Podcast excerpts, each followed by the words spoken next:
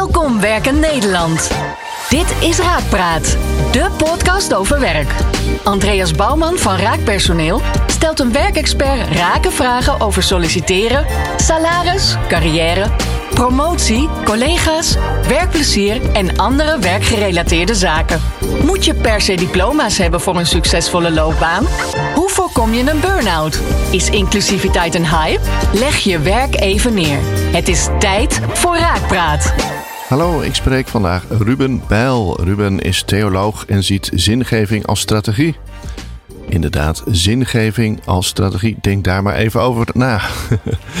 Straks gaan we het hebben over het onderwerp. Maar eerst heet ik eh, Ruben van harte welkom. Ruben, welkom. Goedemorgen, dankjewel. Ik begin even met de vraag die ik iedereen stel. En dat is, toen jij uh, opgroeide, Ruben, toen wilde jij vast geen theoloog worden, of wel? Sterker nog, er waren een aantal dingen waarvan ik zeker wist dat ik dat niet ging worden. En dat was uh, één, dominee. Ja. Uh, twee, iets in de zorg. En um, ik denk dat, dat dat waren de grootste punten. En uh, uiteindelijk is dat helemaal fout gegaan. Dat is fout gegaan, ja. ja. Dat is goed om te horen. Dit is, faalverhalen zijn altijd leuker dan ja. succesverhalen. En waarom wilde je geen theoloog worden? ik hou er niet zo van om mensen te vertellen hoe de wereld precies in elkaar zit. En als iemand dat bij mij wel probeert, dan uh, ga ik daar vrij makkelijk tegen in. En mijn idee bij een theoloog was iemand die anderen ging vertellen hoe ze hun leven moesten leiden. Ja. En dat trok mij helemaal niet. Nee, kwam je wel uit een christelijke omgeving in je jeugd? Ja, ja, zeker. Ik ben uh, van jongs af aan altijd naar de kerk gegaan. Ik ga nog steeds naar een kerk. Ik moet wel zeggen dat mijn hele verhouding met geloof heel erg veranderd is doordat ik theologie ben gaan studeren. Um, maar het is wel iets waar ik me erg vertrouwd bij voel. En wat ik nog steeds heel erg prettig vind. Alleen ik heb niet meer de drang zoals op mijn uh, 19e, 20ste om andere mensen te gaan vertellen hoe het... Uh, uiteindelijk ben ik dat wel gaan doen. Ik heb een tijd gehad dat ik uh, mensen nou ja, toch wel wilde overtuigen ergens van. Ja, en dat precies. heb ik losgelaten. En als je dan niet hebt geleerd om te leren, dan, uh, dan moet je andere strategieën aan gaan leren. Ja. En puur op basis van interesse maak je een studie ook niet zomaar af. Want er worden dingen van je verwacht. Het zijn altijd dingen die je niet leuk vindt in exact. studie. En ja. als je niet hebt geleerd om daarmee om te gaan op een manier die uh, ook gewoon duurzaam is, dan uh, komt er gewoon een punt dat je tegen de lamp loopt. En uh, dus daar heb ik enorm veel van geleerd. Alleen dan ben je niet in één keer op dat punt dat je het wel goed kan. Dus dat is daarna nog een heel traject geworden. Was dat ook al, uh, woonde je toen nog thuis of woonde je toen ja, al? Totdat ja. ik theologie studeerde, uh, woonde ik thuis. Uh, ja. Ik ben theologie gaan studeren in Kampen, maar ik ben opgegroeid in Maasland. Dat, dat ligt tussen Rotterdam en Hoek van Holland in, mm -hmm. in Zuid-Holland. En dat was gewoon te ver om naar Kampen heen en weer te gaan reizen. Dus ik wilde ook helemaal niet uit huis, maar ik moest wel. Wilde ik dat daar gaan doen. Ja. En hoe werd dat gezien, die switch naar theologie? In jouw omgeving, in jouw... Nou ja... Door je vriendenkring? um, ik, ik kom dus uit een, uit een uh, wat, wat meer uh, gereformeerde hoek. Ja. En daarbinnen werd ik zelfs al gewaarschuwd dat als ik naar een universiteit ging van een andere gereformeerde geloofsgemeenschap, dat dat niet goed was. Dus dat was dat stukje van mijn omgeving. Voor de rest vond mensen allemaal prima. Die dachten, joh Ruben, uh, eerst maar eens even zien of je deze studie wel af gaat maken. Ja. Uh, doe je ding. Dat is mijn master. Ik ben dus geswitcht vanuit Kampen naar Amsterdam om mijn master daar te doen. Dat was okay. een meer algemene studie. Mm -hmm. Uh, dus ik zat daar ook opeens met allemaal mensen die niet geloofden of een ander geloof hadden. Ja. En dat was razend interessant, omdat je dan opeens met elkaar in gesprek moet gaan over wat is dan eigenlijk jouw ehm, wereldbeeld? Wat bepaalt hoe jij naar zoiets als leiderschap kijkt? En dat heeft mijn ogen ook wel heel erg geopend en me heel erg geïnspireerd om me nog een keer dieper te kijken naar waar komen mijn eigen overtuigingen vandaan en op welke manier spelen die een rol in hoe ik naar de wereld kijk. Dus dat was, dat was wel heel erg uh, bijzonder. Ja. ja. En uh, daarna moest je gaan werken, ja. neem ik aan. Ja. Master klaar, uh, dan kom je weer voor keuzes te staan. En toen heb je gekozen, volgens mij, voor Presenter, dat is een ja. marketingbureau. Ja. het, het kwam op mijn pad. Ja. Uh, tijdens mijn studie nog. Dus okay. uh, ik, ik ZZP'de een beetje. Ik, ik, ik werkte bij een koffiebar. En uh, ik was mijn masterscriptie nog aan het afmaken.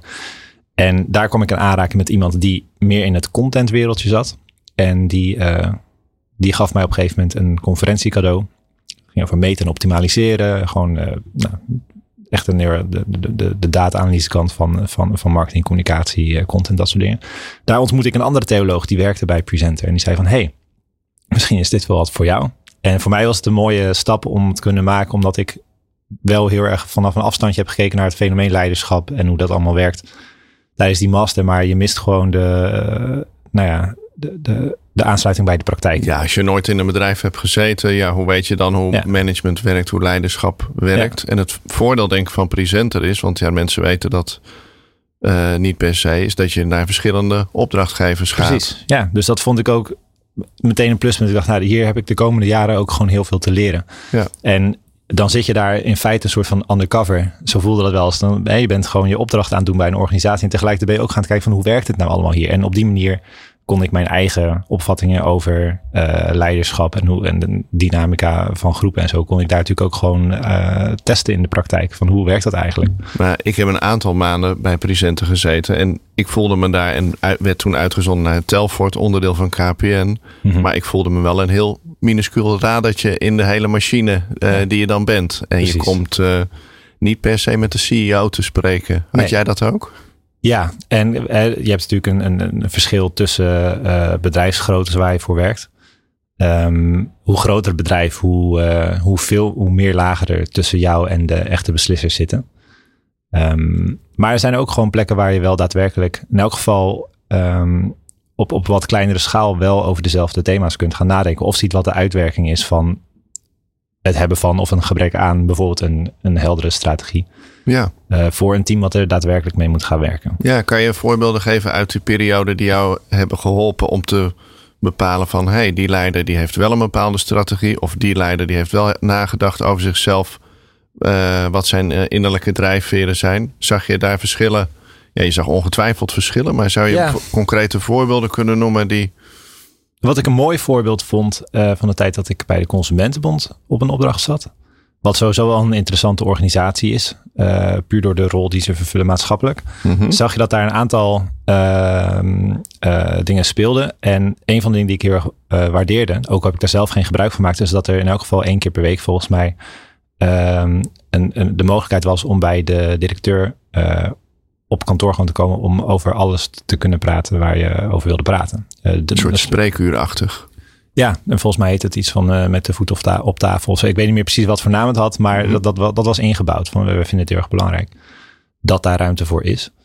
Um, en je zit ook in een organisatie die dan heel erg zichzelf aan het, opnieuw aan het uitvinden is. Omdat uh, net zoals uh, een, een ledenorganisatie als een ANWB waar, waar je een tijd had dat het heel vanzelfsprekend was dat mensen erg lid van waren, is dat niet meer zo vanzelfsprekend als nu.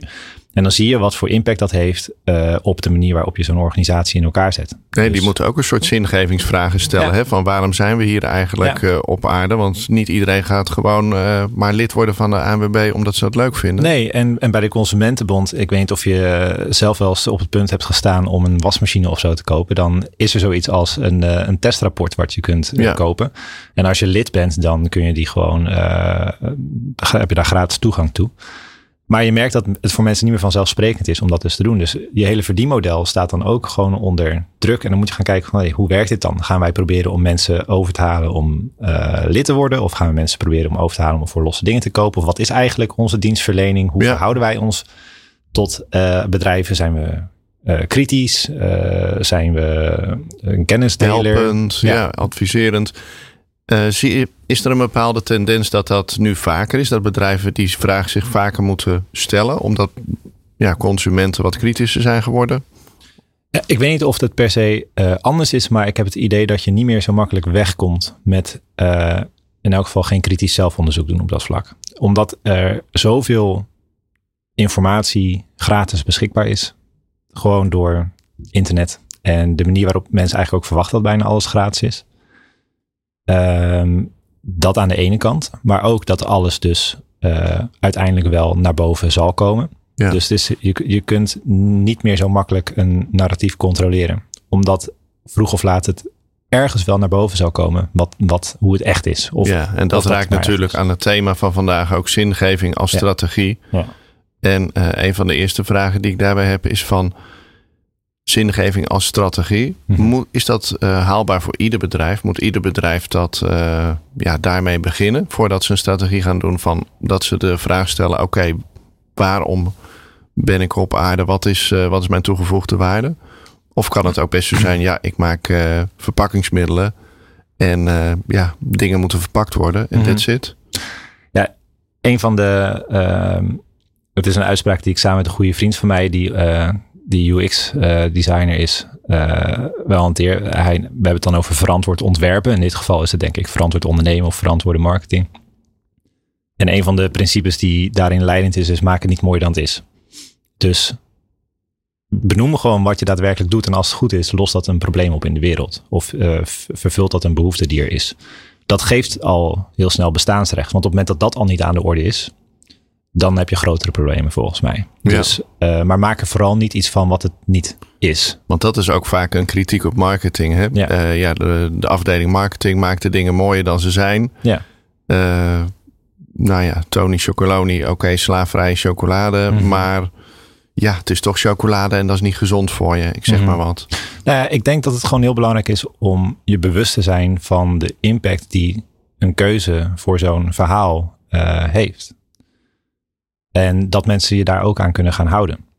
Dus hoe, eh, ja, Wat vind jij inspirerende verhalen? Want ik, als ik om me heen kijk, dan lijkt het wel eens hoe groter de corporate, hoe meer omzet, hoe mooier het verhaal. Maar niet per se hoe, ja, hoe meer dat van binnenuit komt. Hè? Ik noem Ja. Shell, ik noem eh, ja, dat soort hele grote bedrijven. Mhm. Ja, als je, als je naar Shell, naar de reclame kijkt of KLM, dan denk je van ja, het is een soort Greenpeace-achtige organisatie.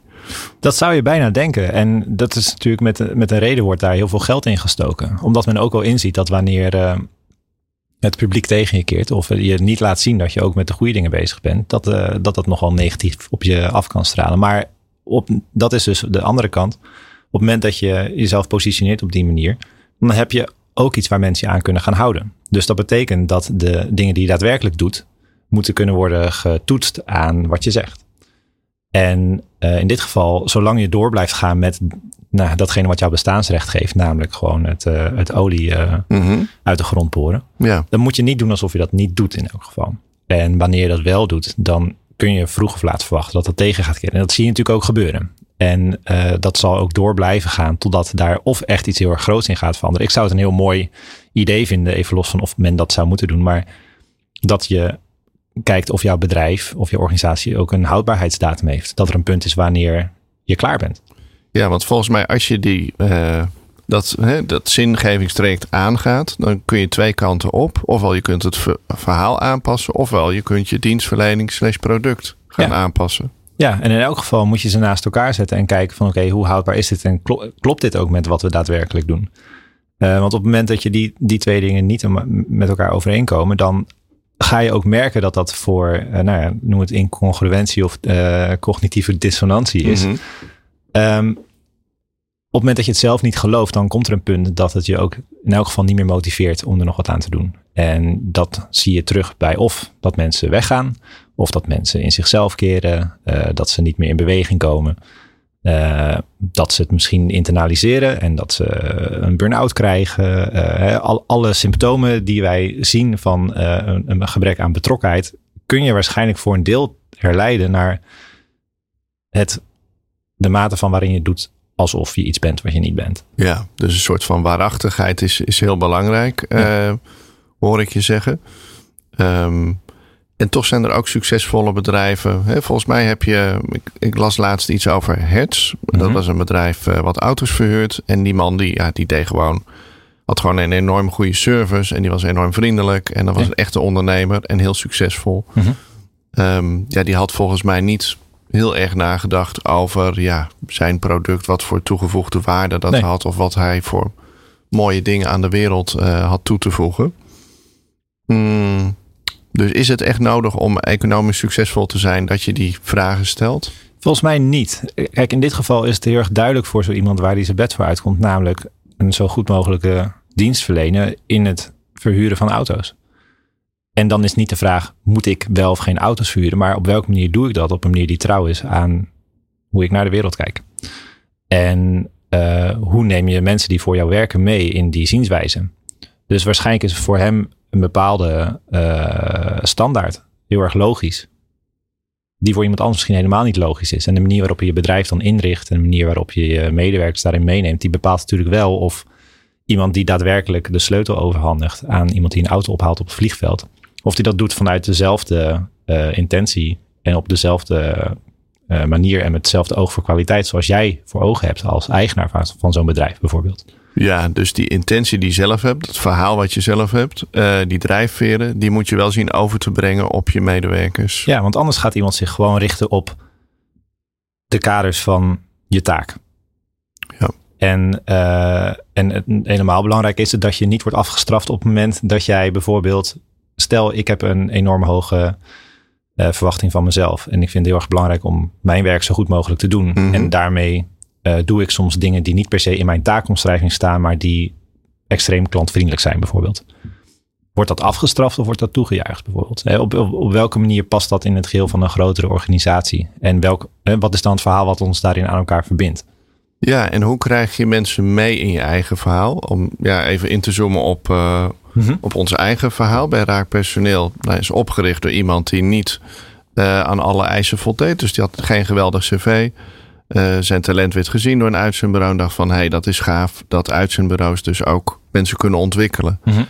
nou, dus dat betekent dat mensen zich aangetrokken voelen... die misschien niet helemaal uit dat geëikte uh, uh, achtergrond hebben. Niet het perfecte cv. Iemand die in een winkel heeft gestaan, horeca... Mm -hmm. andere achtergronden uit, uit het buitenland... of een, een, studie die ze niet hebben afgerond. Nou ja, die voelen zich misschien eerder thuis. Uh, aan de andere kant hebben we ook gewoon heel veel mensen die dat wel hebben gedaan. Ja. Hoe zorg je dat hè, dat, dat meekomt? Dat, dat je, je medewerkers in datzelfde verhaal gaan geloven? Mm -hmm. En hoe hou je dat levend? Wij doen dat onder andere door een inwerktraject. Maar ja, ja. er zijn meer uh, manieren mogelijk, denk ik. Uh, dit, dit houdt mij sowieso veel bezig. Omdat um, ik ook weet hoe lastig het soms is om je persoonlijke overtuigingen mee te nemen op de werkvloer. Ja. En uh, het is ook soms spannend, omdat niet iedereen exact op dezelfde manier naar de wereld kijkt. Uh, er niet over praten is geen optie, denk ik. Mhm. Mm -hmm. Want je kunt niet verwachten dat iemand dezelfde dingen belangrijk gaat vinden als jij, als je nooit dat gesprek met elkaar voert. Of dat je het alleen maar in een inwerktraject ergens in een training of op een documentje voorbij ziet komen. Ja, dus net wat jij zei bij die consumentenmond, de nabijheid is heel belangrijk. Ja, ja. En uh, dat betekent ook dat je dingen zult moeten doen waar mensen je aan kunnen houden. Dus als jij zegt dat je dat zo belangrijk vindt, oké, hoe ga je dat dan terugzien in het werk wat we doen? Wat betekent dat voor de manier waarop wij mensen aannemen of, uh, uh, of mensen afwijzen bijvoorbeeld al vooraan? Het is heel makkelijk om te zeggen dat je dit doet, maar als de praktijk uitwijst dat je toch voornamelijk een bepaald type mensen uitzendt, dan is het maar de vraag in hoeverre jouw waarden leidend zijn op dit vlak. En ook hoe geloofwaardig je daarmee dus bent. Um, maar het is spannend om dan ook iets te, neer te zetten waar mensen je aan kunnen gaan houden. Maar ja. als je het er niet over hebt, dan kun je niet verwachten dat mensen exact dezelfde waarden meenemen in de manier waarop ze hun werk doen. Ja, dat is interessant inderdaad. Ja, je moet dus eigenlijk die waarden, en dat hoor ik ook wel van directeuren die ook in deze podcast zijn geweest, mm. ja, bespreekbaar houden en bijvoorbeeld continu zeggen van hé, hey, wat we doen, is dat in lijn met de waarden die we hebben. Ja, en hoe zie je dat dan terug? Kun je het concreet maken? Kun Ja. je het tastbaar maken? Wat betekent het voor een keuze die ik daadwerkelijk moet gaan maken als ik een kandidaat tegenover me heb? Nou ja, bij ons zou dat dan heel concreet zijn. Wijs je mensen puur op basis van hun cv af of Ja. niet? Want dat zou niet bij ons passen. Ja, en als je bijvoorbeeld wel heel erg mooi op je website zou zetten dat je het zo belangrijk vindt, maar iemand ervaart een totaal andere werkelijkheid, dan is het maar de vraag van hey, wat ga je daar dan mee doen? Ga je het dan van je website afhalen? dat kan, Ja. dat is één oplossing. Of ga je kijken van hoe je eh, dat ook meer in de praktijk kunt gaan brengen en, ehm, en dat stukje verantwoordelijk gehouden kunnen worden voor het verhaal wat je vertelt. Dat vind ik denk ik heel erg belangrijk en dat gebeurt niet in Nederland in elk geval niet per se op een heel erg ehm, eh, genadevolle manier. Het is makkelijk om mensen af te branden of om maar niet je hoofd boven het maaiveld uit te steken. Ja, want volgens mij is het ideaal ook bijna niet eh, haalbaar. Hè? Het is een streven en een niet per se een, eh, Ja. ja, iets, eh, een eindpunt. Dat denk ik ook. En ik denk dat het daarom ook wel gewoon goed is om heel erg bewust te zijn van de woorden die je gebruikt en de mensen die je tegenover je hebt.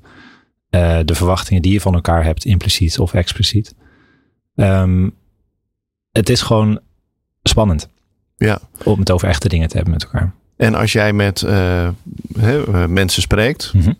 directieleden, ja, is dat dan ook spannend voor de andere? Nou, wat ik kijk, de, er is een verschil tussen wat er gebeurt op groepsniveau en op persoonlijk niveau.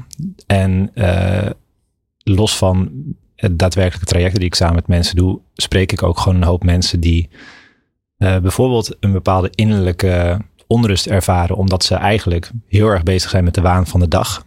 Uh, in principe kun je je agenda vullen met brandjes blussen. Mm -hmm. Terwijl je voelt, maar dit is nou net niet, dit is net niet echt waarom, waarom ik hier zit of waarmee ik het verschil maak. Of hiermee ga ik het niet nog heel erg lang volhouden. Of ik zie dat als we deze lijn doortrekken, dat we niet per se op een goede plek uit gaan komen. Alleen je daarover uitspreken is heel erg kwetsbaar. Juist als uh, iemand met een eindverantwoordelijkheid of met een heel erg zichtbare positie. En um, uh, omdat ik theoloog heb staan in mijn LinkedIn headline, geeft dat bij heel veel mensen al wat vertrouwen om over dit soort dingen te kunnen praten. Zonder wel open te zijn. Ja. ja, en dan merk je eigenlijk dat het een heel universeel iets is. Uh, en het uitzicht op verschillende manieren. Dus mensen die wat meer aan de start van hun carrière staan, die zoeken naar een plek waar uh, ze het gevoel hebben dat het echt ergens over gaat. En een, een groter iets waar ze zich aan kunnen verbinden. Uh, dat is heel vaak niet zo. En dan zie je dat mensen ook vrij snel weer weggaan. Ja, dus dat is ook echt een generatieverschil ja. tussen de, de jongere generatie die echt maatschappelijk nut echt iets wil toevoegen. Ja. En die gewoon kijken naar wat wordt er gedemonstreerd bij, binnen het bedrijf waar ik nu ben. Uh, die mensen aan de top die misschien wel de goede intenties hebben, ja. maar die daar niet zichtbaar in zijn of die daar niet over durven te praten. Uh, die, raar, die, je hebt dan geen verbinding. En uh, ik zie, maar ik zie het juist bij heel veel mensen die wat verder in hun carrière zijn en terugkijken en denken van, hmm, ja, ik heb hier nu 15, 20 jaar aan besteed. Ik heb nog wel even te gaan. Wat ga ik nu doen? En uh, het, is bijna een universeel verhaal. En het is heel erg de vraag, wat gaat iemand daar uiteindelijk daadwerkelijk aan doen? Ga je dat buiten je werk opzoeken, dat stukje zingeving? Of is er ook een manier waarop je dat nog in je werk zelf kunt doen? Ja, precies. En wat jij doet is uh, de kennis uh, die mensen hebben, die ga je aanboren. Uh, en je gaat het niet vertellen wat ze moeten doen, maar je probeert boven water te krijgen wat er in die mensen zit, zodat ze zelf een keuze maken. Ja, en ik denk dat dat ook een van de manieren is waarop ik gewoon naar leiderschap kijk. Um, wanneer het uiteindelijk weer allemaal van jou afhangt, of van mij in dit geval, als iemand die iemand zou begeleiden of ja. helpen.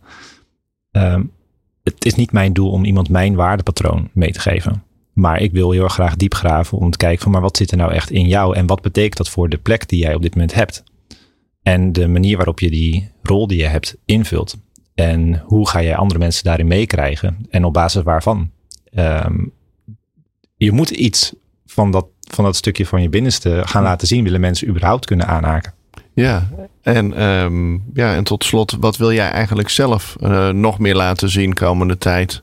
Heb je, hè, want jij bent continu bezig mm -hmm. vanaf je studie met zingevingsvragen. Uh, je hebt ook een bepaalde ontwikkeling in je eigen loopbaan doorgemaakt. Mm -hmm. Je bent uh, 32 volgens mij. Ja. Heb jij voor jezelf nu helder waar je naartoe wilt de komende jaren? Wat je meer wil doen en wat je minder wil doen? Deels helder. Ik, ik heb denk ik redelijk heldere principes inmiddels soort van ontwikkeld voor mezelf. Uh, of ontwikkeld, ontdekt. Ja. Ik heb ze niet gemaakt. Uh, en het is voor mij nu vooral de uitdaging om daarnaar te gaan leven. Dus wat voor mij de, de grote uitdaging is, is ik, ik, ik ben best wel goed met woorden. Ik kan het allemaal. Uh, nou, dat is, het oordeel is aan de luisteraar, maar... Ik zou zeker naar je, hè, voor degene die luistert naar jouw LinkedIn gaan, want je hebt een hele leuke nieuwsbrief en uh, een hele inspirerende bijdrage ook, vind ik. Dankjewel. En dat is zeg maar de ene kant van het verhaal, maar ik moet er ook naar kunnen leveren. En dat is voor mij gewoon mijn grote uh, uitdaging. Dat, dat is weer hetzelfde patroon als in die studietijd. Ik kan ergens heel erg enthousiast over zijn, maar iets afmaken en uh, belofte inlossen, uh, dat is gewoon, blijft een uitdaging voor mij. Omdat het is mooi om mensen mee te krijgen in een verhaal, maar daar stopt het natuurlijk niet. En ik vind het daarom ook net zo'n belangrijk zeker ook als het gaat om marketing, om de dingen die je niet zegt of de verwachtingen die je niet tegenspreekt. Dus op het moment dat iemand aangaat op wat ik schrijf bijvoorbeeld, is dat natuurlijk mm. heel erg vlijend. Ja. En ik heb wel meegemaakt, uh, heel recent ook nog, dat iemand bijvoorbeeld dacht van hé, hey, wat Ruben doet, dat wil ik ook al voor mezelf. Die stijl die spreekt me aan en uh, Maar uiteindelijk is mijn doel niet om te laten zien hoe goed ik kan schrijven of zo. Want dat is uiteindelijk helemaal niet per se het werk wat ik ambieer. Maar wil ik vooral kijken hoe kan ik het verhaal uit jou omhoog krijgen. Maar als iemand vooral verwacht dat er dingen uitkomen die lijken op wat ik maak. Dan is het iets anders dan dat jij woorden hebt kunnen geven aan wat er diep in jou leeft. En Ja, ik dus zie je wilt als nog eh, leren nog beter verbinding te maken met de ander. met de ander, ja. En minder bezig zijn met uiteindelijk bewijzen hoe eh, tof ik ben. Want dat- Ja. kijk, dat doen we allemaal. Een, een metafoor die mij nu helpt om daarin ook gewoon verder te ontwikkelen is. Ik wil mijn, mijn verdediging, zeg maar mijn doen alsof, wil ik, wil ik eh, afdoen. Dus mijn, mijn nou, ja, ik ben een fan van eh, Star Wars. Dus als je de Mandalorian ziet, die heeft een enorme wapenrusting. Nou, doe dat af. Ja, Doe je je masker af, je helm af. Daarmee ben je zichtbaar, kun je elkaar in de ogen kijken en, en leg je wapens neer. Eh, je wapens is de manier waarop jij anderen kritisch benadert of wat dan ook.